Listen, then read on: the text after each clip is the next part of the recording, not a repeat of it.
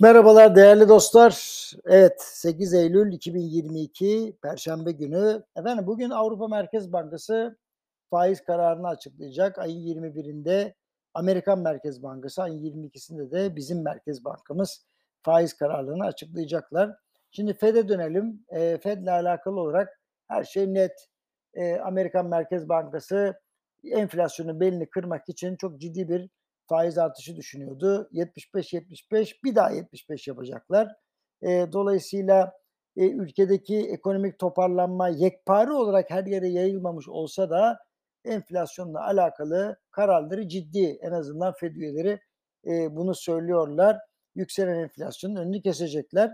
Ha düşük bir ihtimal belki Fed 75 değil de 50 bas puanlık bir artış yaparsa o zaman bizim Merkez Bankamız yani Türkiye Cumhuriyet Merkez Bankası epeyce e, ne yapar? E, cesaretlenir ve e, bir e, faiz indirimi daha yapabilir. Şaşırmayın bunu. Hani yine 100 puan mı olur, 100 bas puan mı onu bilemem ama e, çıkan tüfe rakamından cesaretlenip bir de üzerine e, 50 bas puanlık FED kararı gelirse bir faiz indirimi beni şaşırtmaz ama şu an itibariyle 75 bas puan olarak gözüküyor.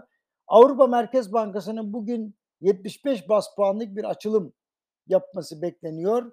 Böylece Avrupa'ya enflasyonla alakalı güçlü bir mesaj verecek. Ha, o zaman ne olacak? Parite tekrar dalgalanmaya başlayacak. Ben daha evvel söyledim. Her zaman bu paritenin zayıflığından faydalanmak lazımdı. Özellikle euro cinsinden borcu olanlar ya da ödemesi olanlar. Hani eğer bundan sonra euro yükselmeye başlarsa geçti borun pazarı. Şimdi piyasadan bana bazı haberler geliyor.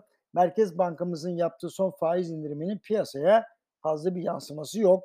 Özel bankalar kredi vermekten imtina ediyorlar. Sanıyorum seçimler öncesinde kamu bankalarıyla başlayacak yeni bir kredi kampanyası için zemin yoklanıyor. Nitekim dün açıklandı. Yeni bir kredi garanti fonu ortaya çıktı. Bakalım nasıl kullandıracak, şartları ne olacak? Şu an itibariyle ben kamu bankalarıyla temastayım. Kimse net bir şekilde detayı bilmiyor. Ama şöyle diyeyim size kendi yağımızda kavrulduğumuz için bunun kaynağı emisyonla gelecek. E, emisyon olduğu zaman da e, paranın dövize doğru gitmesini önlemek çok kolay değil. Bunun için döviz kurları e, ne olacak? E, yükselmemesi için döviz kurlarının bu sefer de bize ait olmayan rezervlerden satış yapılacak. Böylelikle enflasyona geçiş etkisi önlenmeye çalışacak. Zor bir denklem açıkça. Şimdi ben bu arada bir gözleme paylaşayım. Türkiye'nin çeşitli şehirlerini geziyorum alışverişte sürekli bir hareketlilik var ama bunlar yabancı misafirler sayesinde oluyor. Ülkeye turistler ya da mecburen gelenler sebebiyle e, bir para girdiğini yassıyamam. Öyle ya da böyle piyasa bu para sayesinde dönüyor. Ücretlerin mevcut enflasyon doğrultusunda arttırılması da belli bir devinim sağlıyor. Onu da kabul ediyorum. Fakat ülkeye ihracat ya da diğer döviz kazandırıcı faaliyetten dolayı giren net döviz miktarı belli. Rezervlerin durumu belli. Dolayısıyla Türkiye ekonomisinin bu kısa vadeli döviz girişleriyle kendini çevirdiğini görüyorum. Bu da çok istikrarlı bir şey değil. E, tabii Rusya'dan gelen ve gözle görülmeyen paralar da var. Net hata ve noksan kaleminde zaten bu gelişmeleri görüyoruz. Şimdi herkes ne diyor?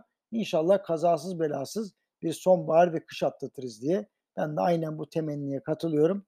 Ama işimiz kolay değil. Hepimizin haberi olsun. Yarın görüşmek üzere.